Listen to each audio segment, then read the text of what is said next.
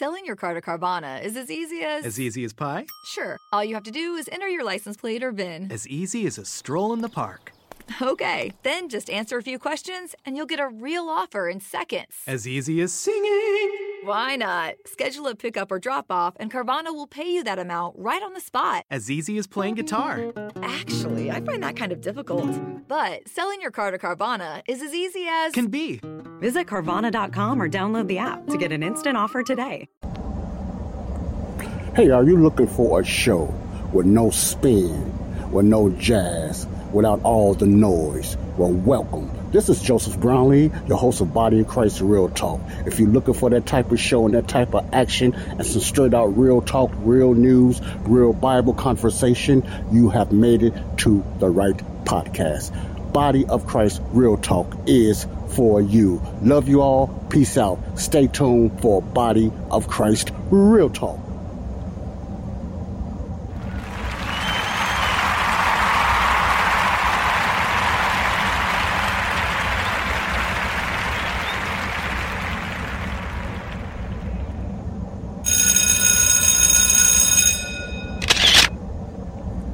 Welcome, welcome, welcome. Welcome back to the show. This is Joseph Brownlee, your host of Body of Christ Real Talk. Let's get into some real talk. Let's get into some straight out real talk. First of all, I'd like to say hello, hi to all my listeners. Good morning, good mid morning, good afternoon, good mid afternoon, good evening, good mid evening, and my night listeners. Once again, like I often always greet you guys, hello and welcome to Body of Christ. Real talk. All right. Churchism. Christendom. Believers in Christ, the body of Christ, the kingdom church. Different terms used for Christendom in today's world. These are different terms used for Christendom in today's world. Now, what I'm going to try to do, like I have been doing uh, in the last few podcasts, I've been putting a lot of emphasis on Christianity. Reason being because I believe this is very important. Many uh, believers in the church and outside the church have so many different views about Christianity what I mean by that, many people have different beliefs about Christianity, what they believe about Christianity, what is Christianity. They have different beliefs about the Bible, what Bible they should be reading, what translation they should be reading. They have different beliefs about the gospel message, how to be saved, what must I do to be saved, and different things like that. They have different questions about Christianity. Do I need to repent of my sins? Or if my sins, or are my sins already been forgiven? Do I need to follow the Ten Commandments or not? Do I need to be water baptized or not? Do I need to join a membership, become a member of a church, uh, for a wall church or not? These are many questions that get answered in different ways in Christendom. And a lot of these questions and thoughts was also in my head because I grew up in a religious environment, denominational type of uh, belief, which was the Church of God in Christ. I grew up uh, in the Church of God in Christ. But I never got the opportunity to learn what was Christianity. What was what what is a Christian? I just was told and beat upside the head that I need to be saved. I need to stop sinning and you know, especially if he was in a the, the Pentecostal Baptist type of growing up thing, emphasis is on living right and stop sinning. And Pentecostal, a lot of times, how you dressed and how you look with the men and the women, especially the women. And they pull certain scriptures, a lot of Pauline uh, scriptures, you know, from his letters, and they, they, that's how they felt they can come up with this interpretation when it came to dress codes and stuff like that and whatever, whatever. Traditions, you know. So a lot of things I'm trying to debunk to my listeners the best way I can. It's a lot of things I don't know. A lot of things I'm going to keep telling you to look up this stuff yourself if you are serious. These are for the serious listeners. If you are serious about want to walk the way God wants you to walk. You, if you are serious to want to know how what God expects out of a believer, if you are serious, if you're not a believer, if you are serious to really want to know what you must do to be saved, I'm going to try to address that the best way I can. Like I said back in the past, I didn't get that much of an opportunity. You know, I was not taught. You know, when I when I was growing up in the church, that was that was pre-salvation. That was before salvation. I wasn't taught. I didn't have the opportunity to be taught about Christian. I let me put it this way when I was taught about being a Christian, being saved, it was a denominational teaching. I didn't know about the other denominations. I just was told not to be around that because remember, this was the church. This is the word of God. The Pentecostal church, uh, Church of God in Christ is, was the church. So that's all I knew. So a lot of you guys can relate to that. Men and women can relate to that. So I was brought up in it. So I never had the opportunity. There is so much opportunity today that a man that's seeking or a lady that's seeking about how to be saved, there's so much information out there that is kind of creepy. And you have to try to def- uh, search and research, you know, different definitions of salvation and stuff like that. Okay.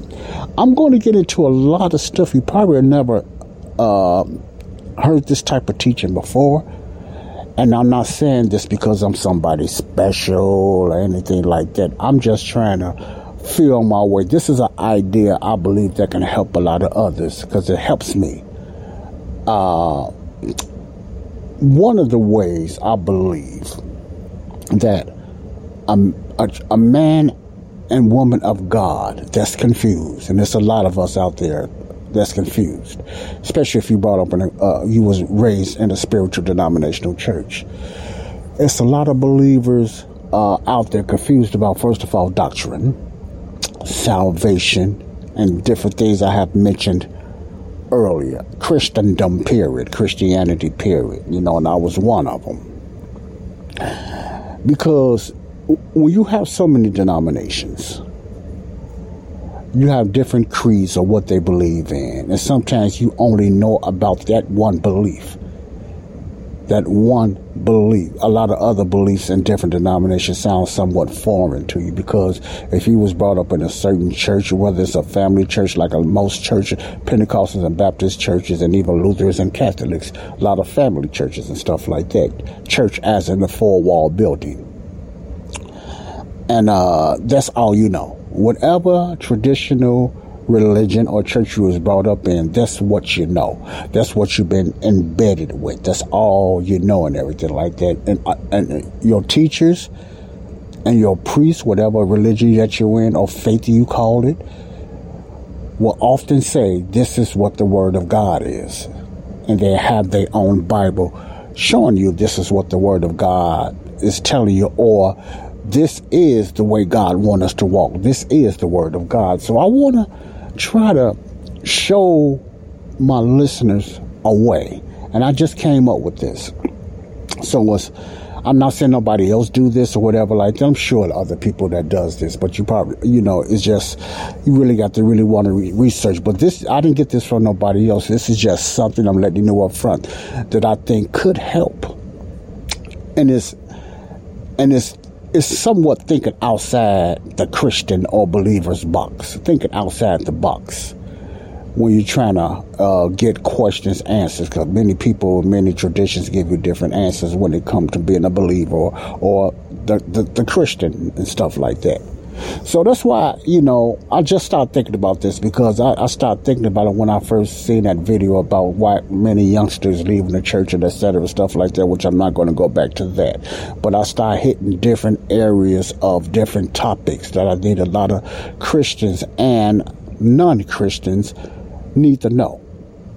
You know, I try to get everybody an ear. It's going to, I'll let you know which things is going to benefit the same person and which things that going to benefit the person that's looking to be saved for truth. So I try to uh, differentiate those two so you can know exactly. Uh, I know my audience, so I, I know unsaved and saved people listen to my show. So I'm very sensitive to that. So I, that's why I, you probably get tired of me saying that. That's why I say unbeliever, saved or unsaved, because I don't want to put you all in the same category because you're not. You're either saved or you're not. You're either a believer or you're not a believer. So I try to respect that and I try to just let you know which audience I'm talking about if you listen to my show. All right. And, but my goal is for everyone to be is to be saved. That's my goal. I don't hide that. No spin. That is my number one goal for everybody that listens to this show to be saved. But I know everybody is not. So that's why I go that route. And if you're not saved, you cannot say I did not give you the ammunition or the information the best way I can that will give you a chance to be saved, even through what's going on around the world. So you cannot never say that on Body of Christ Real Talk, okay? So, the King James Bible I left off on on my last show, my last podcast. Another thing I want to tell you, my show is going to be at least about an hour long. So if that's not for you, I can understand that. You could try to half it up or whatever like that, but you know, I have so much to talk about. Sometimes it, it could be more than an hour, a little bit over now, but I'm trying to make least my information exciting and uh, informative so you can just get as much learning as you can and just go back and backtrack a lot of things that I'm saying because if, when I talk about history, I want you to go and do your own informed research on history, okay? Because I can leave things out or I can miss say something or I can miss say years.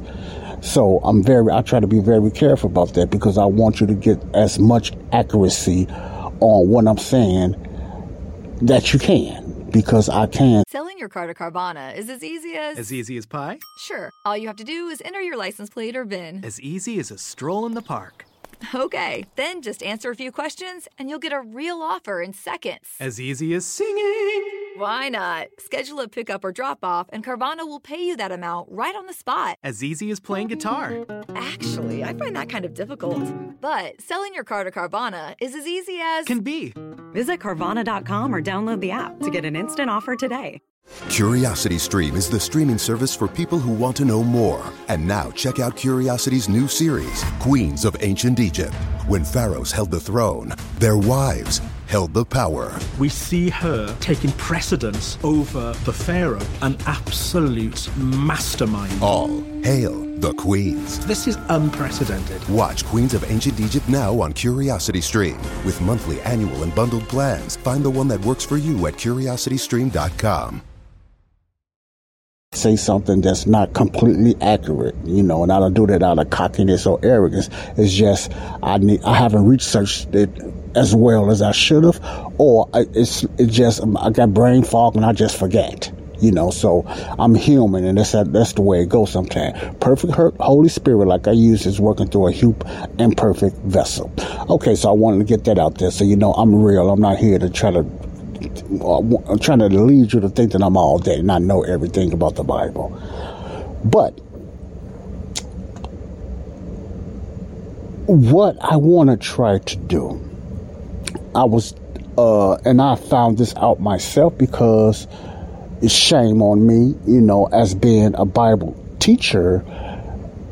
I knew that was other Bibles in the past. I didn't know the exact years when other Bibles was printed. Now, what I mean by other Bibles, I'm talking about the English Bible was printed. I didn't know there was about uh, over five Bibles. You probably did. I did not know that, you know, and I'm not ashamed to say that I did not know that. I would have found out. Why? Because the research that I do. Because we have a battle, a war that Satan started with different translations of Bible, uh, Bibles and translations uh, in the English language. That's why I left off on that. You know, what what conjured this up was my conversation me and my fiance Christina had about Spain and the ban on Bibles in Spain and why the Bibles was uh, banned in Spain, and then the red bulb came on because of the uh, the uh, the dominance that the Catholic Church had in Spain and the, the start of the the uh, Spanish uh, Inquisitions and stuff like that, and uh, the people was killed and slaughtered in Spain, and you know many people put their trust in the Catholic Church. They put their church, uh, their trust in the papacy, the popes, and stuff like that. The popes created the Jesuits. You know, I call them a kill group. I call them hitmen. Then they formed the Inquisition group. You know, stuff like that. Inquisitors, they called them, et cetera, et cetera, et cetera. It's very important, I believe, for all denominational churches and so-called believers to look at the history of the Christian church. And I think that's very important because uh, a lot of us don't go as far as Matthew, Mark, Luke, and John. Mostly uh, Christendom don't go as far as Matthew, Mark, Luke, and John. And uh, I think that's very important to look at it because God, Christianity did not stop after the Bible was finished. Let me say this again. The movement, God's movement, all the way up to now, did not stop after the Bible was fulfilled. You understand what I'm saying? There was still a movement of God using people. The only difference is the apostolic movement was no more ceased after the last apostle died. I believe that was John. There was no more apostles and prophets and stuff like that, signs and wonders and stuff like that. All of that ceased after the teachings of the apostle Paul. See? But that did not stop churchism. That did not stop the body of Christ. You understand what I'm saying? So I like to call that the gray area that the majority of, you know, Christendom, denominational uh, uh, believers, you know, and churchgoers don't know too much about. Now, you, now I'm not saying I'm not putting everybody in that category, but a lot of people that goes to church and are believers do not know uh, too much how much Christians. Well, not. a lot of you all probably heard of the Dark Ages and stuff like that. You probably heard of the Inquisition. You heard of the slaughters in Christians. You heard of the, the wars between the Christians and the Muslims, you know, Muslims and stuff like that. You probably got taught that in certain schools or whatever like that. But the majority of believers don't know too much about that. And I think it's very important that we research and see what's going on because once we research it, we will, and this is, this is for real, we will understand where a lot of this confusion with denominations and traditions started. Now, yes, it started and with the teachings of Peter Paul with the false teachings and stuff like that, but I'm talking about after the fullness of the Bible when they start trying to get the Bible printed. You understand what I'm saying? We should know some type of uh, have some type of information on when the Bible was printed and what these men of God had to go through to get the, get it printed, let alone translated to their countries, because it was predominantly dominated by the Catholic Church. And when you start looking at the history, you notice the Catholic Church was the church okay, was the church, not the body of Christ. I'm just talking about churchism, Christendom. Catholic Church was Christendom. Catholic Church, you know, dominated everything. So therefore, they was the they was the holders. They had a grip on their Bible, which was the Latin uh the Latin Vulgate. Bible and everything like that. You know, they got their print. They made everything was in Latin in Rome and they just outlaw anybody for learning the Bible in any other language. Like I was saying uh, earlier, in order for you to try to understand the Word of God, you had to go through the Catholic Church, which was considered God, which considered the fathers, the popes, the papacy, and stuff like that. So you had to get your literature and stuff from the Catholic Church. Did a lot of you know that? How broad and powerful the Catholic Church has been for years.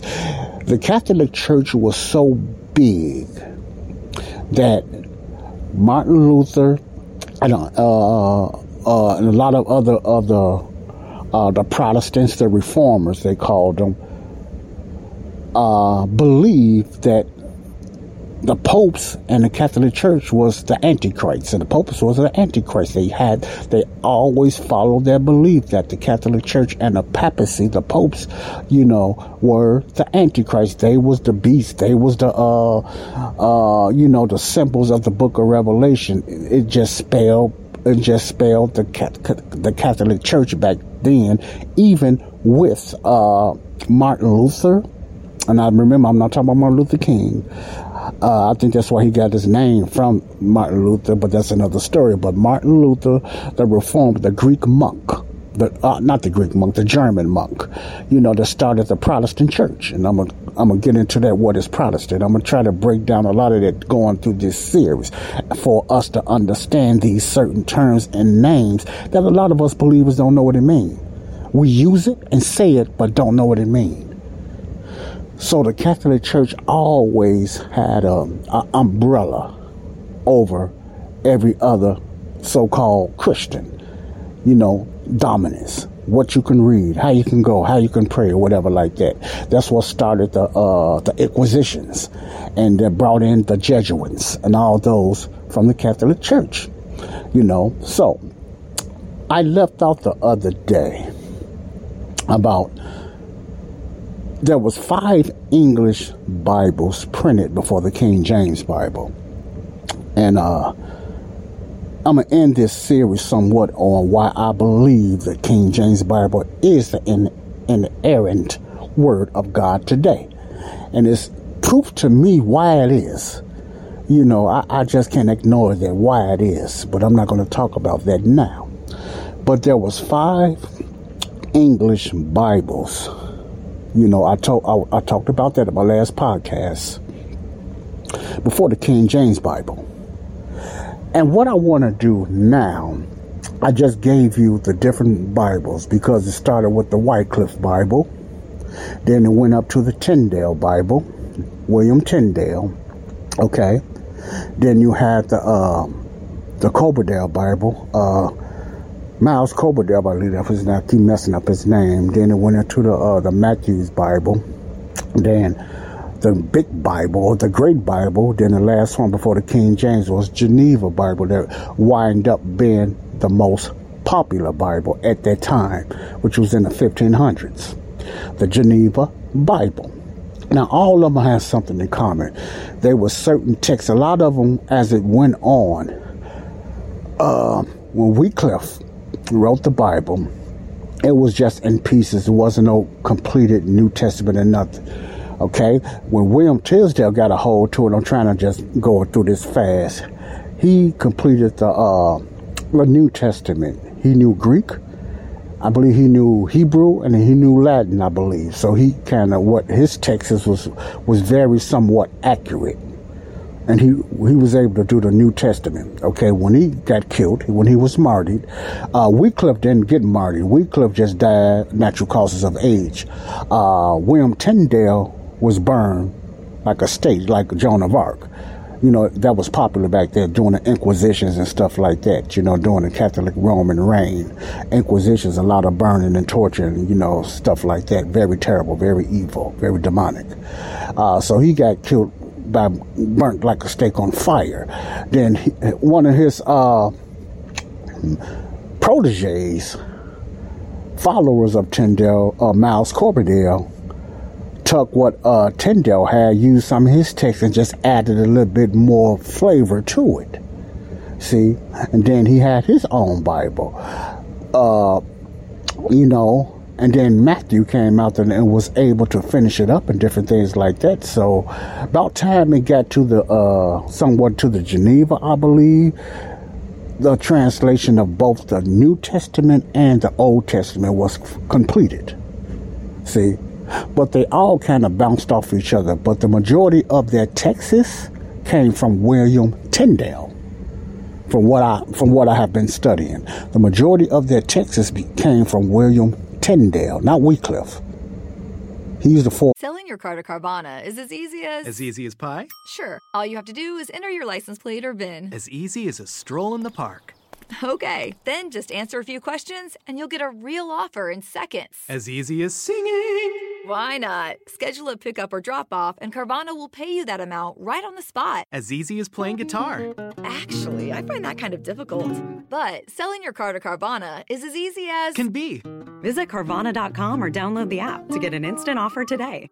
It's time to get your checking account to zero with free checking from PenFed. That's zero ATM fees, zero balance requirements, and zero time spent waiting for your paycheck to direct deposit because you can receive it up to two days early. Open your account with just $25 and see how big zero can be. Apply online today at PenFed.org slash free checking. Early direct deposit eligibility may vary between pay periods and timing of payer's funding. To receive any advertised product, you must become a member of PenFed, insured by NCUA.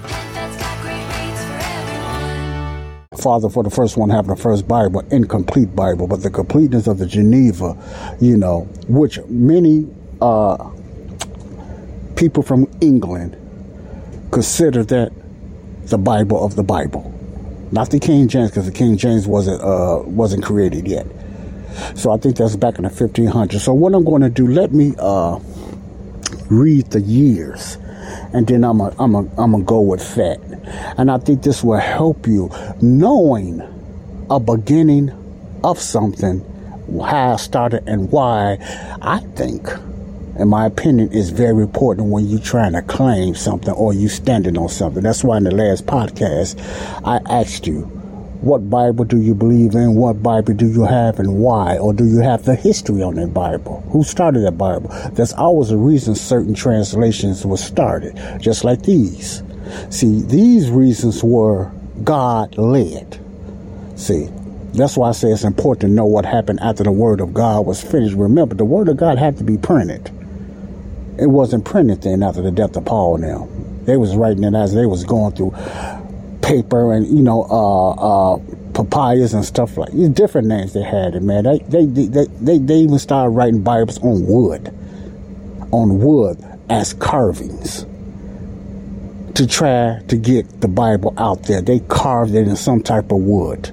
You need to do a study on that. That's very important. The bible was also uh, related to people by art.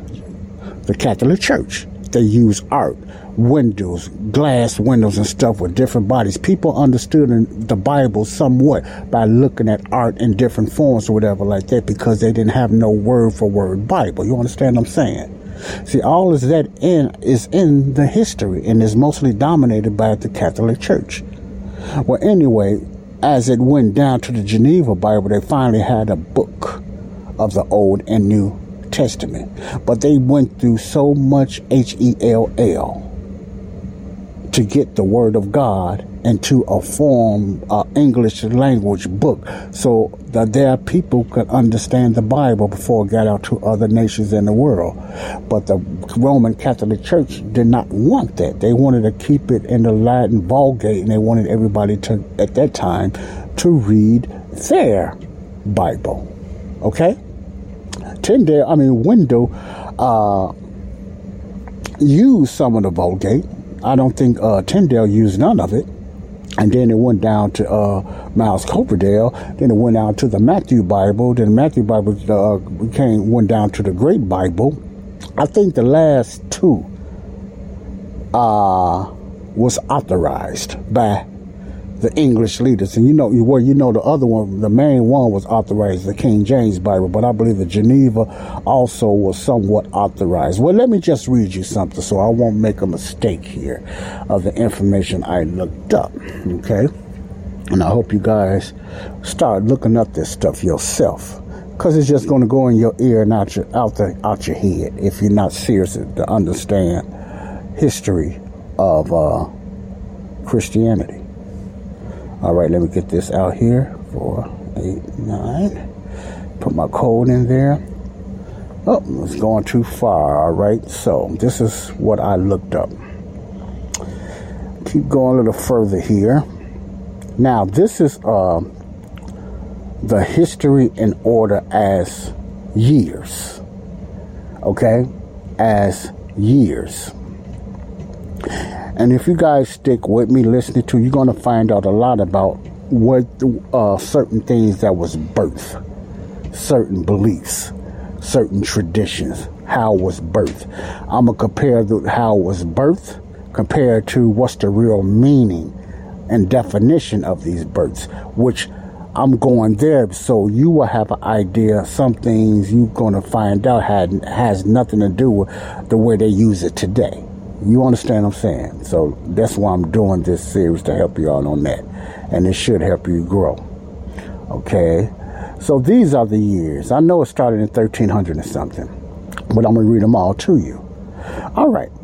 First of all, you know about the King James Bible, but I'm going to go with the first Bible that was written was called the Wycliffe Bible. This Bible was written in 1382. Now, the White, the Wycliffe, the Wycliffe Bible, the way that uh, many people and theologians pronounce his last name, I used to say Wycliffe, but I think it's Wycliffe. Bible is considered to be the first complete translation of the Bible into English. It was translated by John Wycliffe and his followers from the Latin Vulgate. Remember, I said he got some of his stuff from the Latin Vulgate, which was the only translation in the Bible was basically used then, you know, by who? The Catholic Church which was the standard Bible used by the Catholic Church at the time.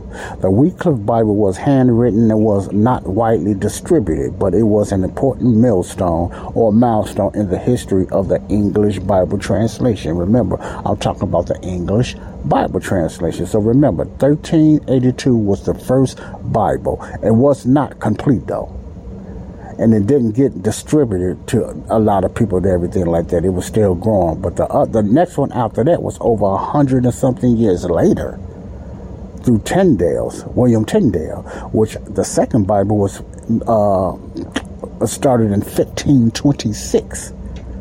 The Tyndale Bible was the first English translation of the Bible to be printed. It was translated by William Tyndale, who was a scholar and theologian. Tyndale's translation was based on the original Greek and Hebrew texts rather than the Latin Vulgate. Like I said, he did not use the Latin Vulgate, the Catholic Church Bible. He used the genuine Greek and Hebrew texts. Hmm. The Tyndale Bible was a significant achievement in the history of English Bible translation, and it had a profound impact on the English language. Now, the third Bible was the Coverdale Bible. After Tyndale was killed, martyred, the third Bible, his protege, was the Coverdale Bible, Miles Coverdale. This Bible was a couple of years later, uh, maybe about what nine years later, 1535. This called it was called the Coverdale Bible. Was the first complete English Bible to be printed in England. Now, complete. Remember, it's the first complete Bible to be printed in England. It was translated by Miles Coverdale, who was a friend and associate of William Tyndale. I said protege, but you know, associate. He was under the wings of William Tyndale. The Coverdale Bible was based on Tyndale's translation, but it also included some additional material. The Coverdale Bible was widely used in England and was an important step in the development of the English Bible. Remember, the Coverdale Bible was uh, printed, it was completed in 1535. Now, then after that, you had the Matthew Bible. Two years later, 1537. The Matthew Bible was a combined edition of the Tyndale Bible. Now you see a lot of them got a lot of their stuff out of the Tyndale Bible, not the Wycliffe, but the Tyndale Bible. The Bible, the Matthew Bible was combined edition of the Tyndale Bible and was Coverdale, and was the Coverdale Bible. It was edited by John Rogers, who used the pseudonym Thomas Matthew. Matthew's Bible was the first English Bible to be authorized by the English government, and it was widely used in England. Then after this, you have the Great Bible. I like to call it the Big Bible because I, I, the, the way history says it was one of the largest Bibles. It was a very big Bible, which you can still see a lot of giant Bibles in the museum. The Great Bible came out in 1539, about four or five years later, after uh, the Matthew Bible. Now, the Great Bible was the first English Bible to be authorized. So, so I was right. The Great Bible was the first to be authorized by the churches and English government. It was translated by a team of scholars including Miles Coverdale and John Rogers. The Great Bible was based on a Matthew's Bible, but it included some revisions and updates. The Great Bible was a significant achievement in the history of English Bible translation and it was widely used in English. England, okay? See? Now, that was the last Bible, but one Bible out of the study that doesn't have on it is the Geneva Bible. Geneva Bible was one of the top Bibles used in England at the time. Many churches and leaders, you know, uh, taught in churches and stuff like that with the Geneva Bible. Many uh, uh, believers don't know anything about that.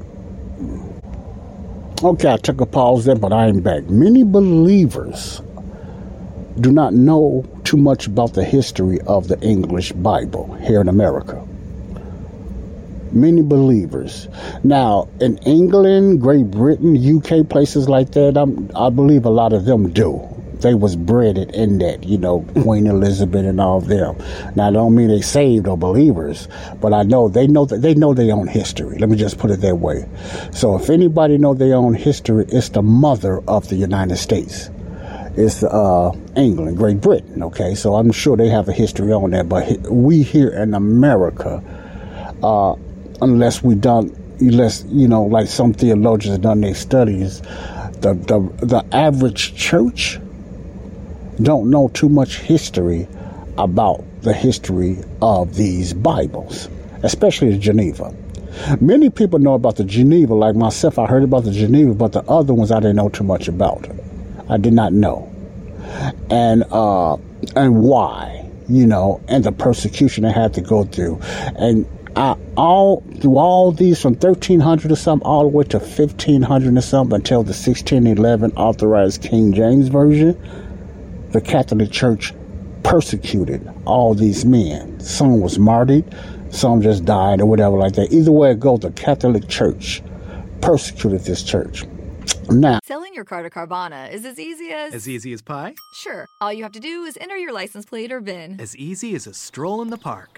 Okay, then just answer a few questions and you'll get a real offer in seconds. As easy as singing. Why not? Schedule a pickup or drop off, and Carvana will pay you that amount right on the spot. As easy as playing guitar.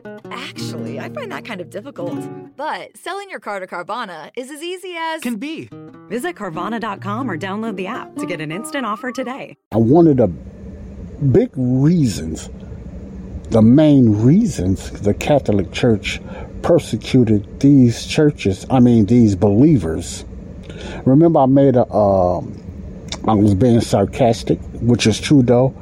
In those days, even today, you have the Christians persecuting the Christians, and that's been going on for a long time. So you have one Christian, so-called Christian church, think they the Christian of the Christian, persecuting another small Christian group where they consider the little Christians. You cannot be a real Christian unless you come to us, the church. That's and and and very plainly, that's what's been going on for a long time. The Word of God,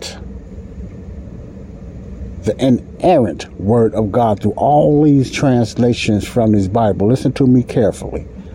From what little study I've got, this is what I come up with the persecution of these Bibles. Why were they being persecuted?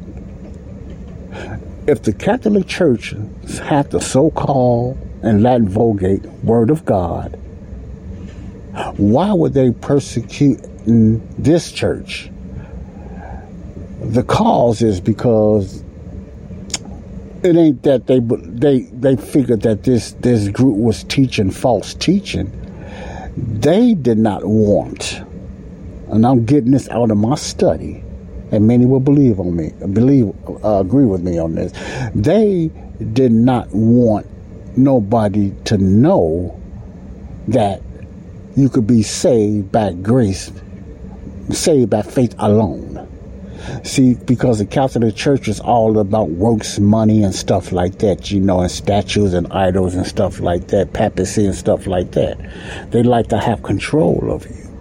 They did not want the people, the layman people, you know, that was out there to know that the way to be saved is by faith alone. That's why they persecuted Martin Luther and a lot of other other reformers, the Protestants. See, let me go back and just give a little definition about Protestant. It's very simple. You know, Protestants just mean protest. They was the first protesters that went up against the powerful Catholic Church, started by Martin Luther. Then many other groups came out, even John Calvin and all them. They are they are known as the reformers, the Protestants. Protestants just mean protest. They was the first protesters that stood up against the Catholic Church. A lot of other people was afraid of them, but they stood up on the inerrant word of God, saved by faith alone. See, Catholic's teaching was basically like I, I remember listened uh, listened on my last podcast. Is basically going a lot of works, but I have no doubt they got a lot of that from what the kingdom teaching, the gospel of the kingdom. Because you got to remember, the Catholic Church think they are the kingdom on earth. They rep. That's why they the extravagant gold and plated and everything like that. They almost try to make their church look like the book of the church in the book of Revelation, the earthly millennium kingdom. If you notice that. That's why they try to say that they are the church on earth. So they are the kingdom church. Peter is the first pope. See, that's a belief of the Catholic Church and everything. So therefore, a lot of their teachings are from the old kingdom teaching of Peter now. That's why you don't see Paul they don't mention Paul, they talk about Peter. Paul preached grace, faith, saved by grace, by faith alone. Peter did not preach that. You, you follow what I'm saying? That's why they have a statue of Peter or whatever like that. And they have different looks of apostles and stuff like that, you know. And when these uh, uh, reformers, or, you know, Protestants, when they and these and the writers of these Bibles and stuff like that, they had a lot of lot of you know, beautiful decorations and stuff like that of the twelve apostles, or they have Peter and Paul sitting on each side and everything like that. So it like it's a lot of fiction today, friction today. It was a lot of friction back there then, you know, without the cars and the, and the internet and none of that stuff. So you can imagine what they went through. See, they didn't have the technology like we got today that we can we can bypass a lot of stuff and learn out a lot of stuff. We don't have that type of resistance. Not here in America, anyway. You know, a lot some other countries still have resistance of Christianity is just outlawed, like North Korea, China, and Iran, and you know a lot of other these countries. But we have a freedom here to still preach the gospel and stuff like that. But let me just digress. They got persecuted because they didn't want nobody to, the Catholic Church didn't want nobody, first of all, to know about how simple it was to be saved only by grace. You didn't have to do nothing, wasn't no works. The Catholic Church lied to them all those years, and that's why they persecuted them so hard. That's why they burned so many of these Bibles. They burned many Bibles, they killed many people. I mean, the acquisition in those days, they tortured a lot of believers. A lot of believers that believed in with the inerrant word of God. I'm talking about believers of the body of Christ got tortured and slaughtered because of their belief. See, and we need to know about that, how that went and everything, because the Catholic Church was ran by Satan. And he always had a history the way he done things, even the times of Nero, where Paul got beheaded and Peter got beheaded and stuff like that. They was under the Roman church then. See, you didn't hear the word Catholicism or Catholic too much, but it was still the Roman Church. That's what was birthed out of Constantine. The papayas and the popes came out of the birth from Constantine, the false Christian. You know, but that's another story. But I'm just saying they always had a hold. Rome always had a hold on a lot of believers. They always often had a lot of power you had a lot of superpowers. You know, you had Greece, you had Egypt, you had a lot of superpowers. But Rome, I believe, I don't know how long they held it, but they, they, they even got a grip today on Christendom. See, Christendom. And the Catholic Church don't consider themselves, of course not, they don't consider themselves Protestants. That's why it's important us to know the difference between the Protestant church and the Catholic church. Now you have an idea why the Catholic Church looks down on the Protestant churches. Now there's different the Protestant churches is like the uh, the births of the reformers, like Luther, Luther and all. In the Protestant church, you have the Lutheran church, the Methodist church, the Anglican church. You know, some Baptist church, Anabaptist. You know, different things. Those are known as the Protestant churches. You understand what I'm saying? They don't want to know as the the ones that was birthed after these uh, reformers.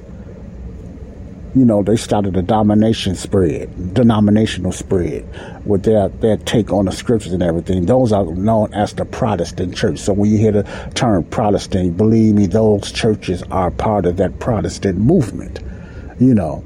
So you, you have a picture of Protestant protesters. The first pro, I remember when you hear the Protestant church, remember Luther started this. They was the first protesters that would up, stood up against the Catholic Church.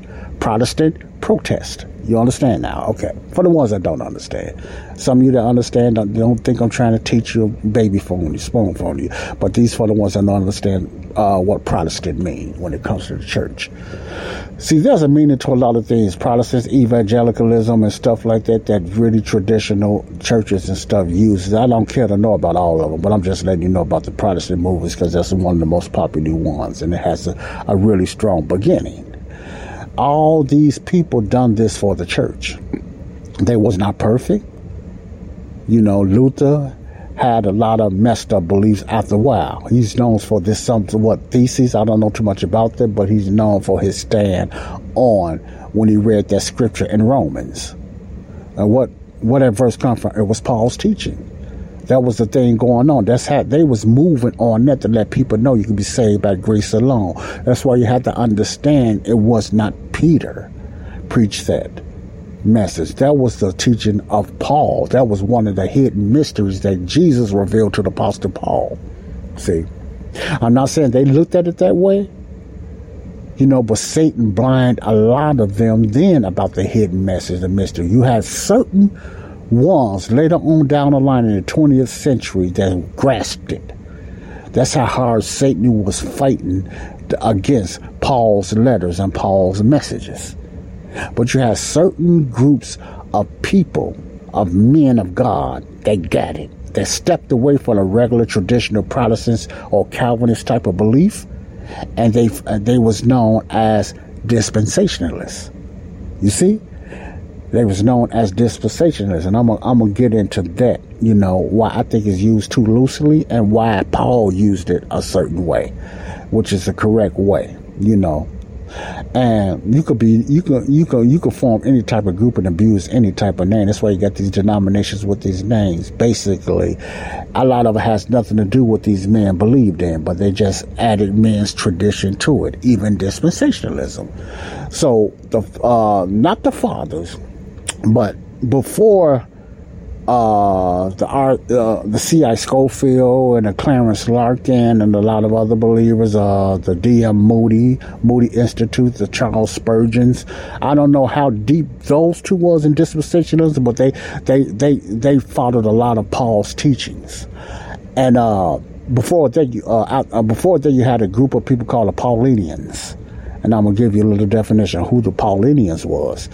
And, you know, so you had a group out there and they believed in the dispensational type of movement. Even uh, Clarence Larkin, who was a drafter, his his trade and his skill was drafting. He had different charts than ever. I, I, I bought his book before uh, about truth about dispensationalism.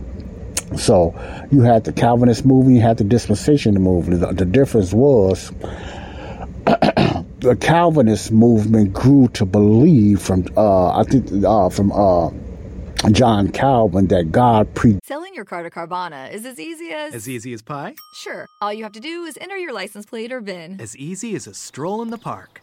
Okay, then just answer a few questions and you'll get a real offer in seconds. As easy as singing. Why not? Schedule a pickup or drop off, and Carvana will pay you that amount right on the spot. As easy as playing guitar. Actually, I find that kind of difficult.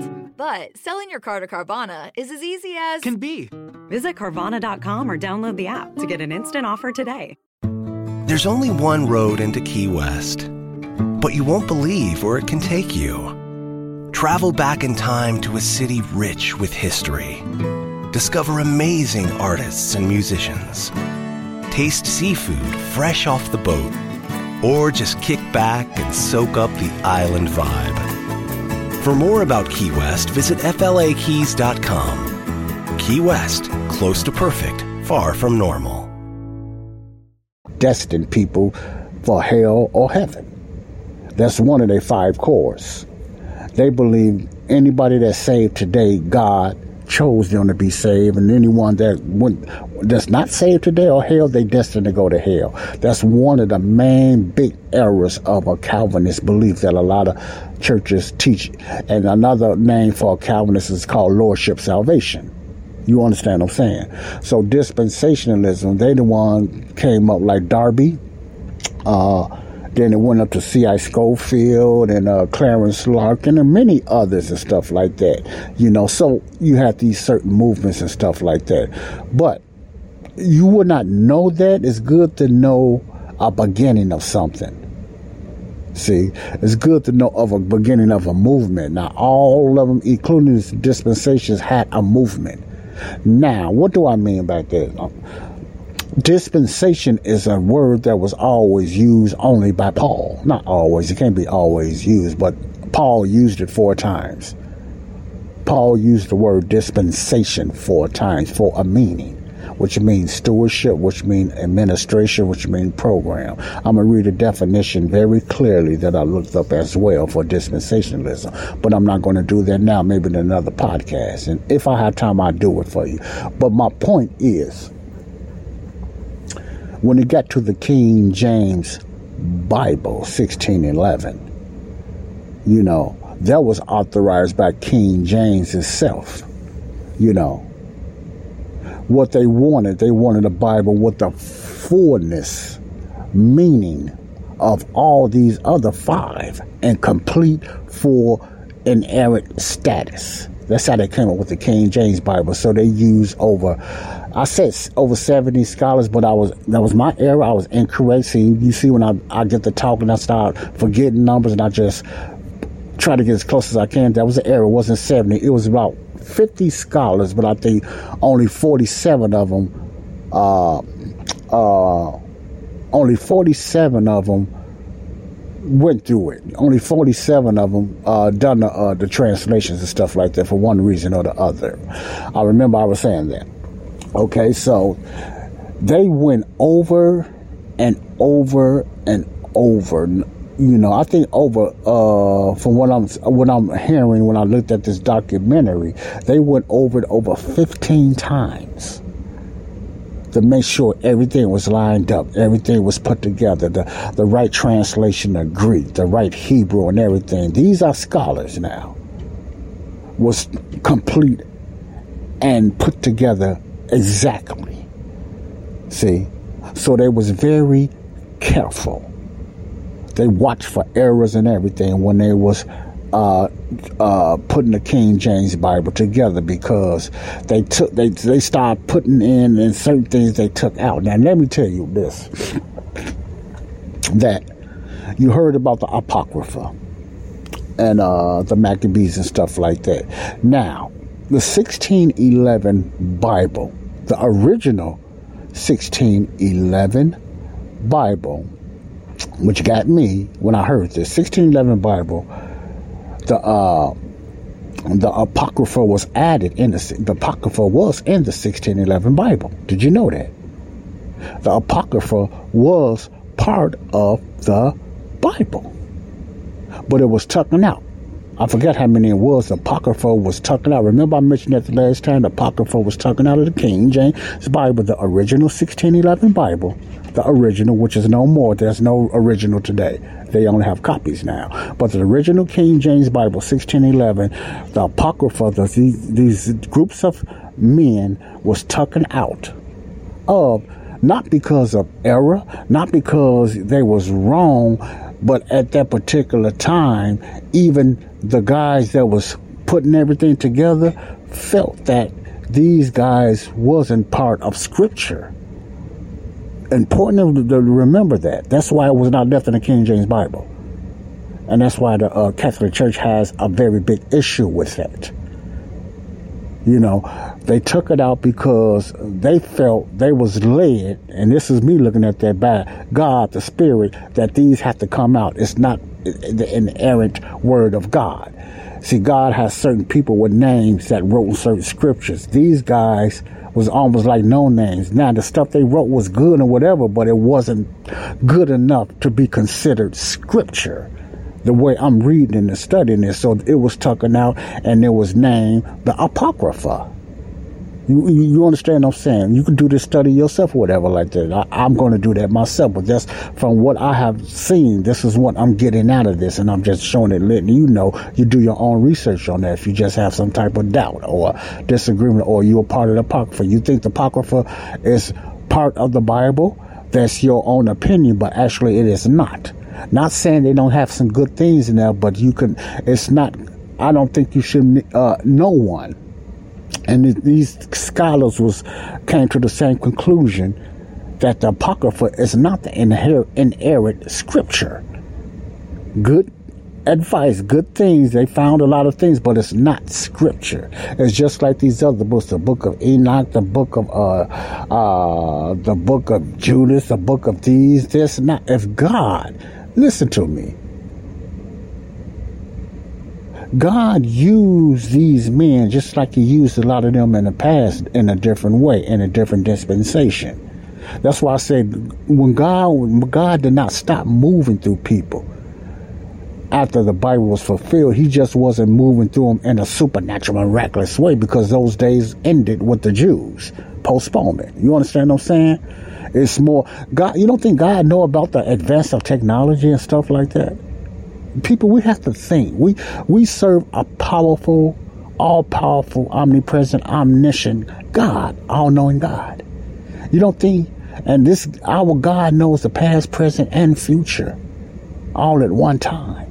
He knew the advancements. Remember, I often say everything in God's eyes is already finished. It is done. We cannot comprehend it, so leave that alone.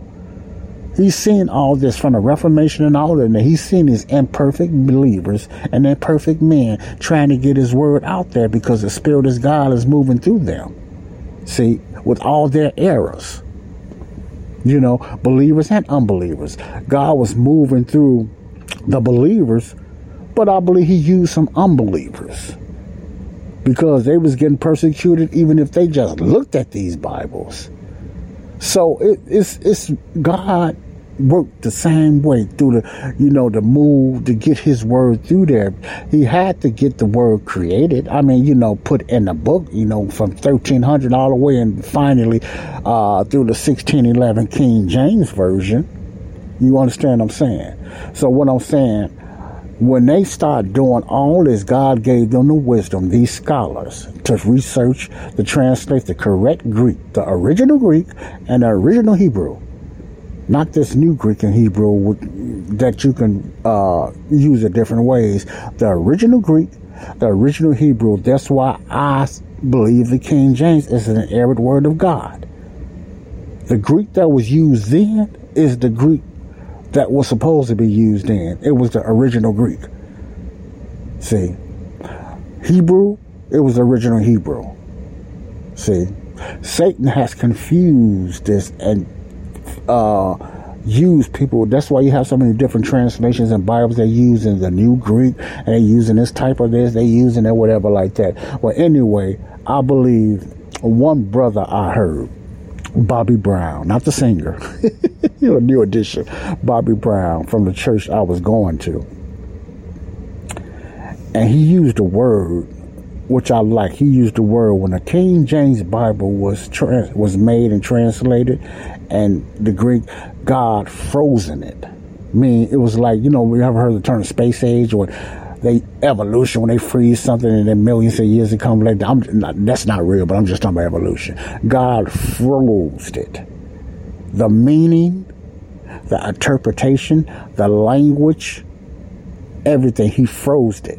What do I mean by that? He froze it. In other words, he didn't, he, he, he put it in the sense he froze it so it won't be touched or changed. So even today, whatever the King James Bible meant then, it means the same today. Whatever God's word meant then, back all the way back then through these translators, it means the same today. That's what it means to be frozen untouched. You don't, don't have to touch nothing. That's why it's still the one of the most persecuted Bibles, the King James Version Bible. It's not a coincidence why it's been persecuted so much? Why they're trying to take it off the bookshelves?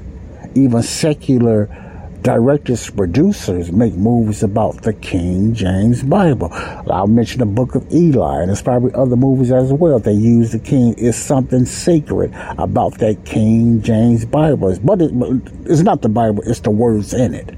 See? Uh, according to a lot of scholars, uh, uh, when the, the Greek was used especially compared to the Latin Vulgate. The Latin Vulgate was too wordy. It used a lot of Shakespeareans. You think the King James Bible was deep then? Just the Latin Vulgate, from what I heard, was very wordy. They they stretched simple things that Jesus said and whatever like that. They stretched it. And forward, I'm just making up something now. The historical aspiration of my arm touched the flowers of your grandeur. And you remember, you know, the old. Uh, Othello, Othello's and Shakespearean and stuff like that, you know, is a lot of that is from a Latin type of way they talked. So a lot of the scholars, it, it was an argument over there. They did not like that. It's too fleshly. It's, it's too look at me. So they shortened a lot of the things. And, they, and man, you look at these documentaries and you understand. You say, "Wow, that's why this was shortcut this way because the Latin Vulgate Latin was like a show off. Latin used a lot of extraordinary long sentences and wordy, like a lot of people do today. You ever heard a person teach? Uh, especially a lot of these Lutherans or Methodists and everything like that, they have their pious robe on, and I mean when they just talk about John, even John three sixteen, it sounds like man, you know, you have to just wallow up in their powerful oral words and everything. So that's how the Latin language was used, and uh, the Catholics loved that man. They they talk like that now. Father, the give God, the Mother Mary, you know, take your holiness and the whole extravagance and that's that Latin pitch. That's that Latin style man, these these right these these uh the ones was creating uh stuff like that, Tyndale all of they hated that. they hated that. That's why Tyndale put it in the correct where it's supposed to be. He shortened a lot of that. It's so much history, man, that about how God got his word out there and then through the King James Bible. Man, this is very good history learning, man, about the King Jimmy, like I like to call it. You know, and the Gothic way of words was used then. They didn't use sentences then. They came later uh, by the Geneva Bible. That's the first time they started using sentences. And I believe periods and all that stuff then, but especially when it got to the King James. That's why it was revised. The, the, Bible, the King James that all of us mostly read now is from the 1700s. I forgot what year, I'm going to look that up we're not, you know, it's mo- it's been revised. So we got the 1700 version and everything like that. But anyway, not to confuse you, if you went back then, the way the old English was, ain't no way. they changed letters. There was certain, it was almost like certain letter, how they changed Jesus' name. You know, Jesus' name was changed, you know, Yeshua and different things, three different times, I believe, from the, from the uh, Hebrew Greek, Latin. It was changed because some of the letters there was no J, and it was like an I. So it was different ways that these languages that some of us not even in existence anymore that was used. So it's a lot of things that was done to get these translations and stuff correct. You understand what I'm saying? So when God finished the uh, the King James Bible that still survived today, the copies anyway. They destroyed the original 1611, but the copies anyway and everything. I like when Bobby Brown, brother Bobby Brown said he kind of like, he explained it very unique. Like, I, you know, I don't want to misquote him, that God like froze it.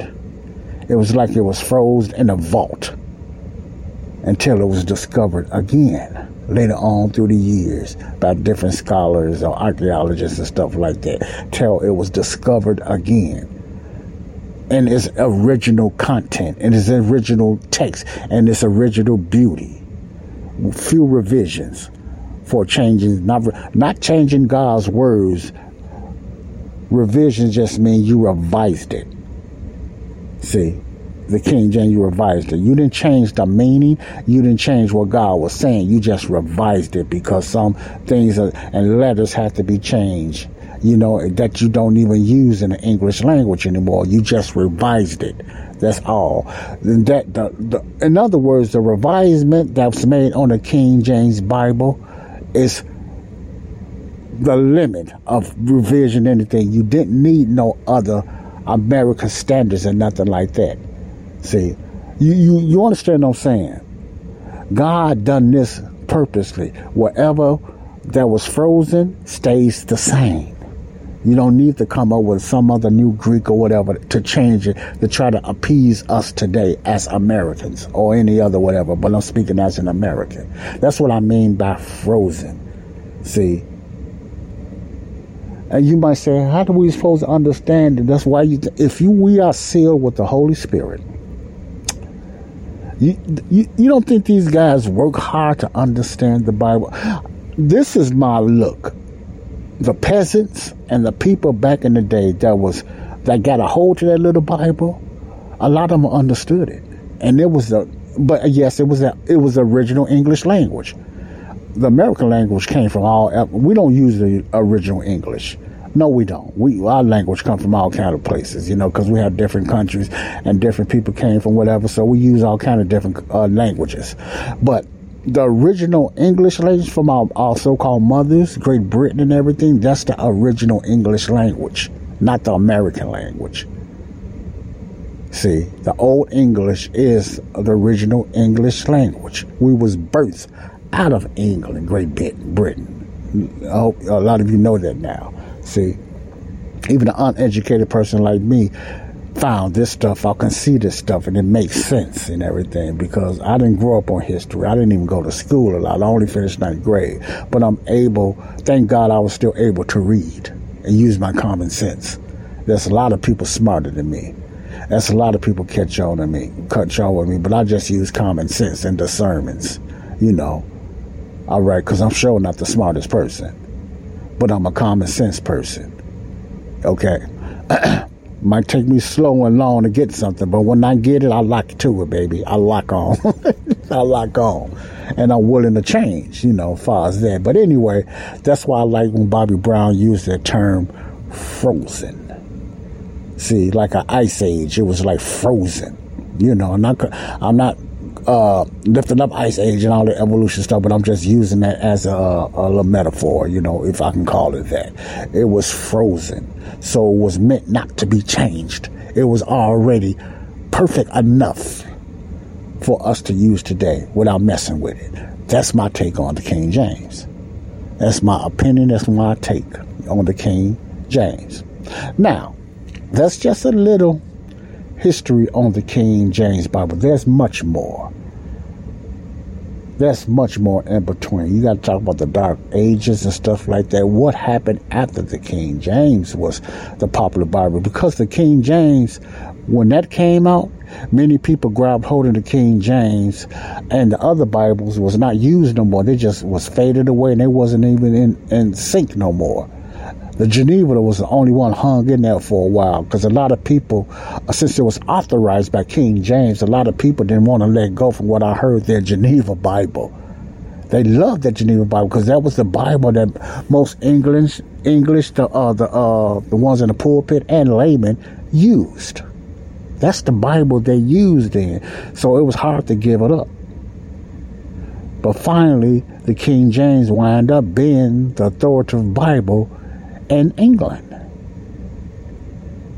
See?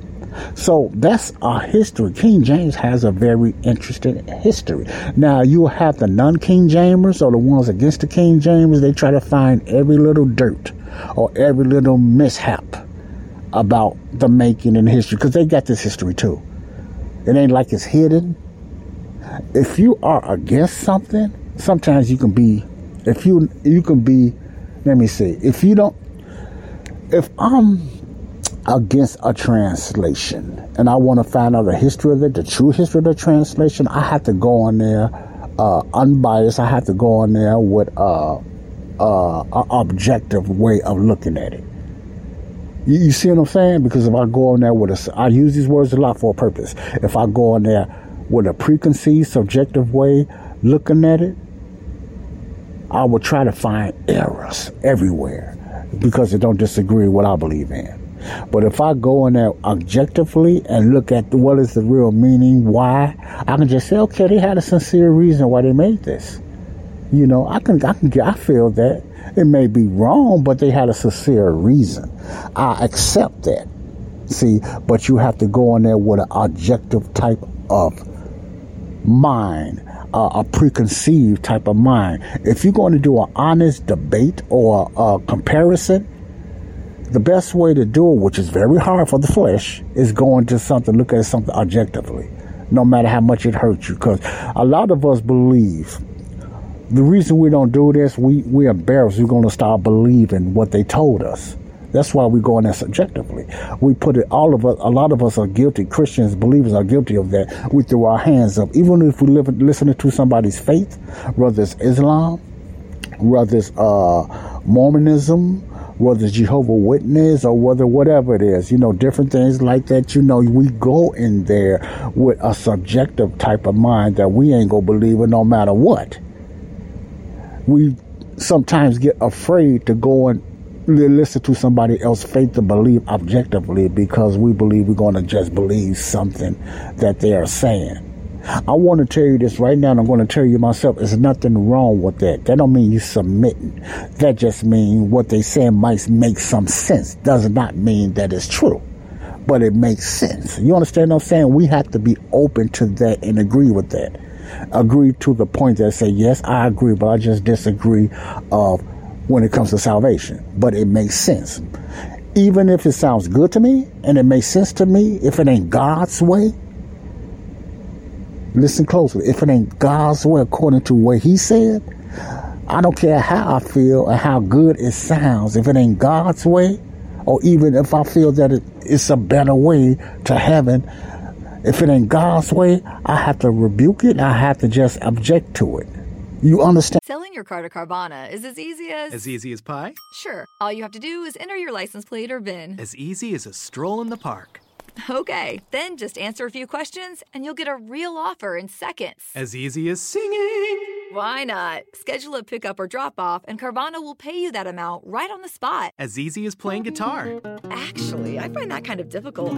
But selling your car to Carvana is as easy as. Can be.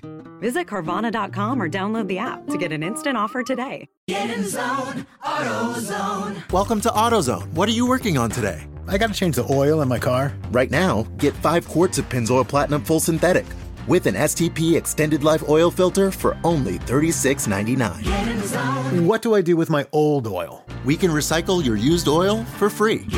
And do you have oil for my old work truck? You can find the right high mileage oil to help it go farther right here at AutoZone. Get in zone, AutoZone. Restrictions apply. You know what I'm saying? See, I'm doing a study on the book of Colossians, and that was, I believe, a lot of that was going on with the Colossians, and even in Galatians.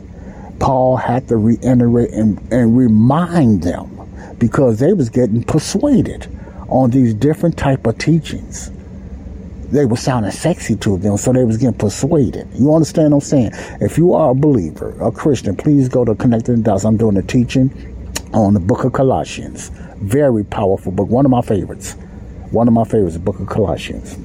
You know, several books I like. I like Romans. Uh, you know, I like I like I like John eight. You know, Saint John. Even though it's not, it's not our dispensation, but I like the power and authority of Jesus in John eight.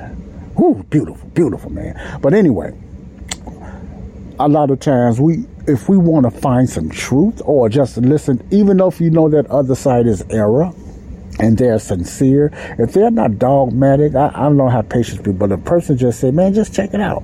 I would check it out. Not to the point that I'm going to uh, renege my faith, give up my faith and follow theirs, because I'm already locked down. I'm locked down. See, that's me. I'm locked down. But a lot of people are not. They're afraid they're going to believe what this other uh, faith is teaching. They're afraid of this, so they don't want to look into it. They're afraid to know something about another faith because they're afraid they go, they might get converted. You, you understand what I'm saying? That fear comes.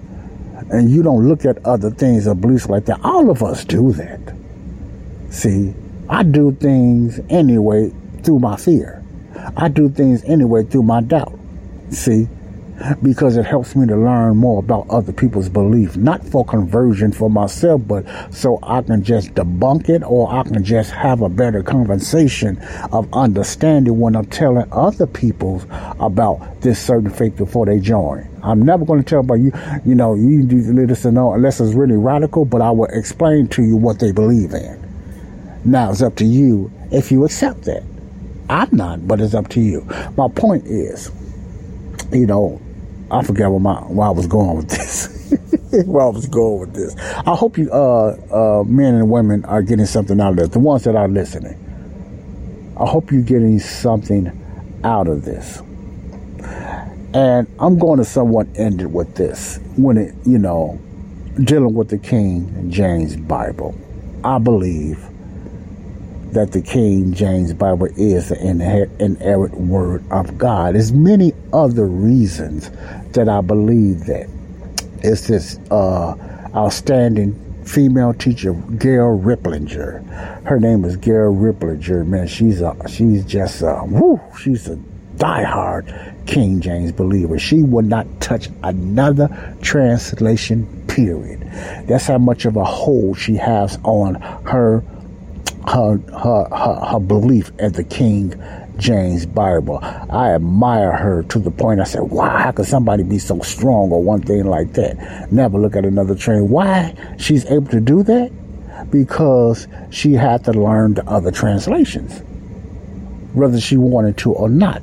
She probably learned through error what made probably I don't know yet. I got to find out why she do, what started her to do that. You know, because I don't want to make her as a strong person, and she probably learned through probably I'm not this is not fact, but probably learned through error. Like a lot of people that finally convert to Christianity or a certain translation, they learn through error by seeing certain mistakes in certain denominations or books or whatever. And whatever her his, her story is, she's an advocate King James Bible believer, and she's good, man. She the one helped me, and I'm still learning how you can find the dictionary, and the King James is his own translator. The King James Bible is his own dictionary, and I'm learning that as I read more. I'm finding that if you keep reading the King James Bible, certain words it uses is going to interpret itself later on down the line what the real meaning is what is meaning.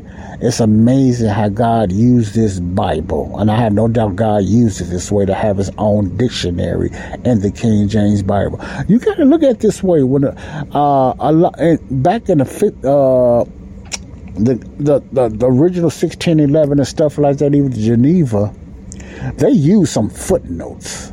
The references came later, which added to the King James, but they used certain foot, footnotes and everything like that. These men didn't have not near the tech. They didn't have no commentaries. They didn't have no dictionaries. They didn't have no concordances. They didn't have none of that stuff back then. They relied on the Holy Spirit guiding them in their own research. See, we got all this stuff and technology today and still so ignorant in the Word of God, especially the King James Bible. See, that's why you, I, I, I often say, man, a lot of us, the majority of the church, is not led by the Holy Spirit when it comes to uh, studying the Bible and walking, like a lot of them in the past. I'm not saying nobody, because you got men and women of God walking in the Spirit. That don't mean they're perfect. My point is, it's just like how you use only five or ten percent of your or five percent of our brain. We use about three percent or five percent. A lot of us probably of letting the Holy Spirit direct us and lead us. Why? Because we're looking for this miraculous Holy Spirit to take over us and just tell us everything. He is not we the Holy Spirit under this dispensation and it will never be. He will not. He don't use us like that. That was under Israel's covenant program, and it's going to be under Israel's new covenant in the future, where He will be in them and He will guide them again with the signs and wonders and the foreknowledge and stuff like that in the future, but not the body of Christ. Not for us today. And that's why a lot of uh, believers are disappointed and they they they frustrated. They don't want to learn the king james bible and stuff like that because they want the holy spirit to just show them everything. And then if the holy spirit is showing them something they still don't believe it. Because it's still going to come down believing it. You can understand something but you, at the same time you don't believe it. You can know where it's going and you but you don't believe it Real talk. Real talk. Okay? Now, in the next few, because I'm not getting off this, I won't. Uh, let me go back and tell you in fullness why I'm doing this type of teaching. Because a lot of, in the next few podcasts, Lord willing, I'm going to be uh, going through a little short history of why certain things what's the real meaning of certain definitions that the church use that has really nothing to do why it was used by the original church. Joe, what do you mean by that? Okay. The day of Pentecost. When you know the day of Pentecost, which you many of you should know, it was a Jewish Pentecost. It was a certain Pentecost means Pentel means fiftieth.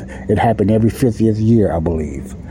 Fiftieth Penta, fiftieth. Okay, it was certain ceremony and stuff like that that the Jews got together and celebrated different things. You know, the God and stuff like that. You know, has nothing to do uh, with signs and wonders and stuff like that. It was a festival. The real meaning of Pentecost for the Jews. See, I'm following that format. I'm trying to find out real meanings of something. See, real meanings. Because the Pentecostal church or the Pentecostal theology today has nothing to do with the real meaning of Pentecost. Did you know that? The churches today they use the word Pentecost. They use it for uh, because they use it the Acts 2 movement of the Holy Spirit speaking in tongues. You know, depends if you're Pentecostal or your holiness. Speaking in tongues, you know, the moves, the signs and the wonders and the miraculous gifts like the charismatics and stuff like that. That has nothing to do with the festival, the real meaning of Pentecostalism. Nothing to do with that. It's a man made tradition of taken from the Bible that belonged to Israel and got caught up. You notice they they they most Pentecostal churches are stuck on that, but they don't participate in none of the festivals and everything like that.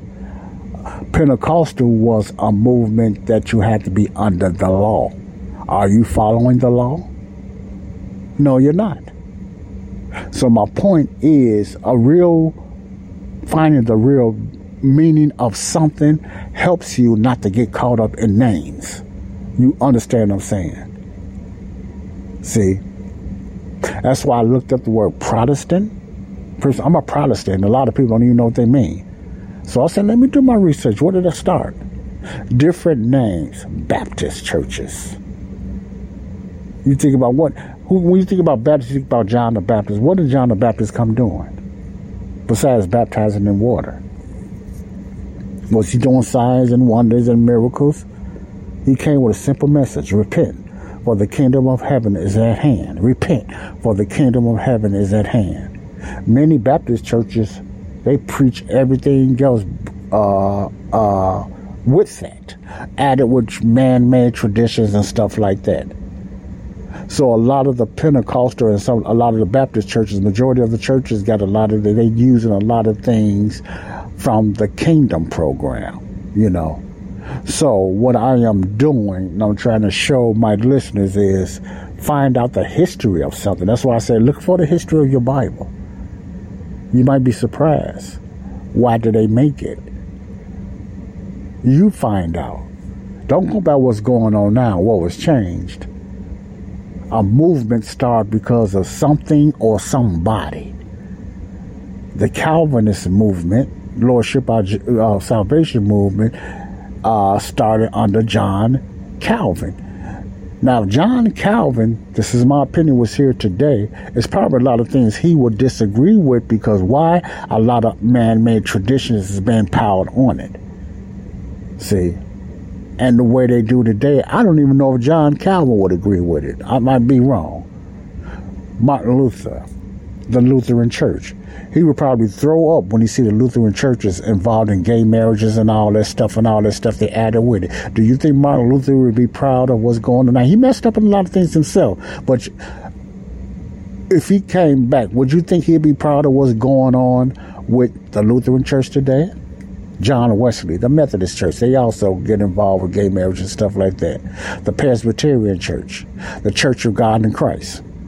See, what was the Church of God in Christ? That's a Pentecostal church. It was birthed out of what? I'm not going to give you, because uh, each one I'm going to give you a little history on. And while I'm doing this, I want you to do something. Don't wait for me. Do that history yourself. Do the history of what started your denomination. You can find it, it's out there. If you don't got time to Google it, use AI. Boom, come up like that. Use AI for good. For your education. It's good to use AI for that. Find out this stuff yourself. Stop going by your traditional pastors and teachers. Find out this stuff yourself. A lot of you will be more educated than your pastor. And then you'll be able to think better and you'll know either it's for you or not. Don't wait for me. Research this stuff yourself. Because I'm going to do that. I'm going to do that. Because, man, I'm going to tell you now, it wasn't God's plan for all these, have all these denominations out here, man, with different type of beliefs.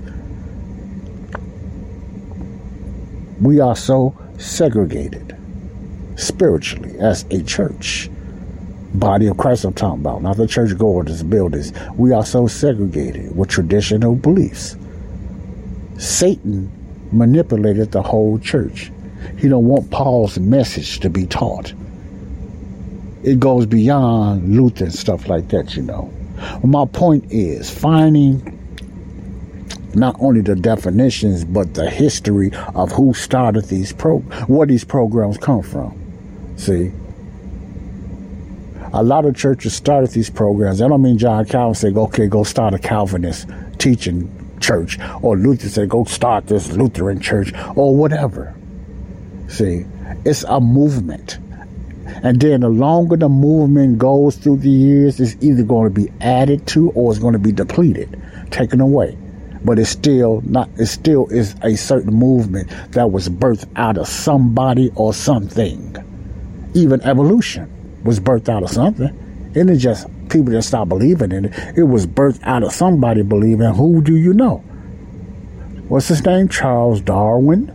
See, it was birthed out of somebody's belief, and man added more to it, more than what Darwin said. Many people believe Darwin was somewhat in the middle. I don't know how true that is, but he was like experimenting. You have some people kind of not not. Now I'm not saying Karl Marx. Karl Marx is all the way in, but whether it's true or not, I, I, hear many people say that Darwin was kind of somewhat in the middle or whatever like that. But you know, people got a hold to it and just took it to another level. Like a lot of movements is, is often taken to another uh, lot, uh, another level. They're going to even go further or they're going to take away. But it still started somewhere. If we do that as believers I don't doubt that we'll come to the truth. We'll find, because we'll find so much error. You're going to find error. You're going to find error, but it's going to take time because we got too much junk and tradition in us. And a lot of us are going to give up. Period. A lot of us are going to give up. But it isn't it worth finding what God really wants you to do and what Bible you should be reading what apostle you should be under? Is that important to you or not? Body of Christ Real Talk. Until next time, I'm going to get into uh, beginnings of movements, definitions, even dispensationalism. I'm going to get into all that. Uh, not every one of them, no. But what birth certain movements. is very important what birthed them. I'm gonna start getting into a little bit of that in the next teachings on the real Christianity. I just came up with that. The real Christianity. Because you have a lot. Now, if it's a real Christianity, what that means? That means it's a counterfeit Christianity. And the majority of the churches are counterfeit. I'm not saying a lot of them ain't believers. I'm just saying their doctrine is counterfeit. What is real Christianity? You might say, man, it's okay to believe in what everybody believes. We can agree to disagree. Even AI says that we know whatever you believe, believe what it. No, it's not like that with God. No. It's not hard to find out what God wants you to be or what doctrine you should be using to or what gospel you should be preaching. He's not the God of confusion. That's man. That's the enemy. There is a that's there is a way for you to know, and it's not hard. You just got to believe it. It's about your believing it and accepting it and receiving it. It never was hard. Satan made it hard, and man made it hard. Traditions and denominations made it hard. Like nobody can really know the truth. You have some people say there is no ultimate truth. There is no truth. Yes, it is. When it comes to the gospel of salvation and what we should be uh, uh, teaching and preaching, yes, it's in the Bible. we just blinded by it and we just stuck in the grave because of denominational and traditional uh, blinders on. It's almost like Israel today. The Jews in Israel, the, the majority of Israel is anti-God. I'm uh, not anti-God, anti-Christ. They don't believe in the second coming of Christ. They're blind. So you have a lot of believers, sadly to say, and churchgoers, just blind to the truth. But their eyes can be opened, They don't have to be left reprobate. Believer or non-believer, you don't have to stay reprobate. You still have a chance for the truth because it's out there. I found it. You might disagree, but I found the truth. Man, it took so much weight out of me. I ain't got to be everywhere now with every denominational belief. And it's the teachings of the Apostle Paul. And when you learn where you belong under his teachings, the rest of the Bible comes alive because you know you ain't got to be, you ain't, you ain't got to do everything the whole Bible tells you to do. It's for your learning and for history. And even reading the Bible, I can read all the books of the Bible and get so much more out of it now because I, I, I don't have to feel that I get, I'm, it's meant for me now. And it makes the Bible so much real and so much lovable. Try it yourself. You might like it. For, for, for the meantime, salvation. You might not, not get to read no other book in the Bible, but salvation, you can have that today, whether you're here or tomorrow, to be saved by believing in the death, burial, resurrection of Jesus Christ. Under the teachings of the Apostle Paul. 1 Corinthians 15, 1 to 4 for salvation. Remember what I said. The Catholic Church didn't want no other person to know about the Bible. They wanted them to stick to the uh, the Latin Vulgate, especially when it came to the gospel of salvation and believing. Remember, they was persecuting the teachings of Paul even had other believers thinking Peter them was teaching the same thing. No, it was Paul's only one taught faith by grace alone. Remember that. Those are Paul's teaching. That's what Satan trying to stop. Paul's teaching, saved by faith, saved by grace, faith alone. And the majority, he mastered it because the majority of the churches still try to add works to it. It's Paul's message that Satan do not want people to hear about. It's the mystery message, hidden message that was only revealed to Paul by Jesus Christ in his heavenly ministry. It's what Satan don't want the world to know about. Satan don't want the world to know their sins are already been forgiven. Satan don't want the world to know all they have to believe is by faith and they can be saved because their sins have been forgiven. Satan don't want the world to know about this, so keep keeps them stuck and under the laws, thinking and under the kingdom of Peter's and all their thinking. If Peter was here, he'd turn around, man, and say, Come on, come on, y'all, stop it. Stop it. You're not Israel if Peter was here. Stop it. This is a lie from Satan. Real talk. God bless you all.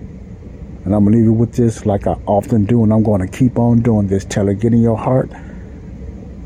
You pull it out of your head and get in your heart. Get in your head so get in your heart. You don't have to be forgiven first to be saved. You can be saved now and set for eternity, assured of salvation, because you already have been forgiven.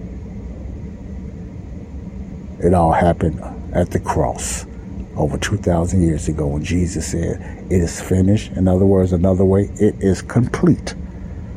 God bless y'all. Love y'all. Peace out. Body of Christ, real talk. Love y'all.